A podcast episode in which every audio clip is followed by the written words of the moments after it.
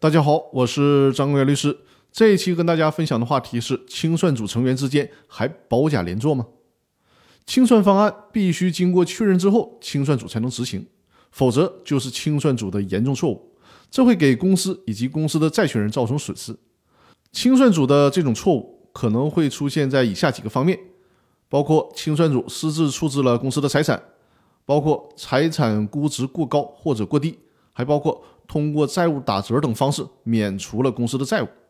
为了保护股东以及债权人的利益，公司法司法解释二规定，因为清算组的问题给股东或者债权人造成损害的话，需要承担赔偿责任，而且是所有清算组成员之间承担连带责任，谁也跑不了。那为什么要规定承担连带责任呢？因为清算方案的制定是全体清算组成员共同做出的。所有的清算组成员在履行制定清算方案这一职责的时候，是权利义务的统一体，因此也就是承担责任的统一体。所以说呢，应该对外承担连带责任。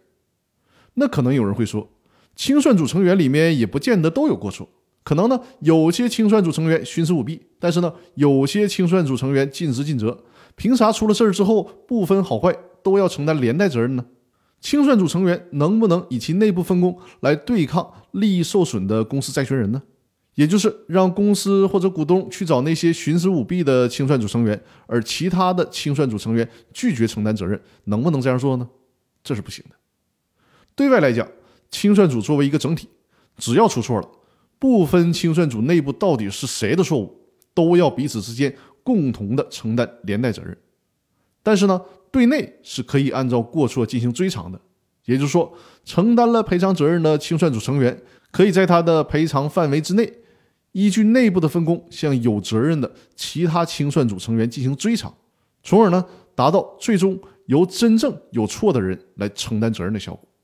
那好，本周的音频呢，我们就分享到这里了，大家可以轻松的休息一个周末，在下周我们再来共同的学习公司法当中有关公司清算的问题。好，各位听友，我们下周继续。欢迎大家多多订阅我的音频专栏，也把我的音频专栏多多的进行转发。好，感谢各位的支持，我们下周再见。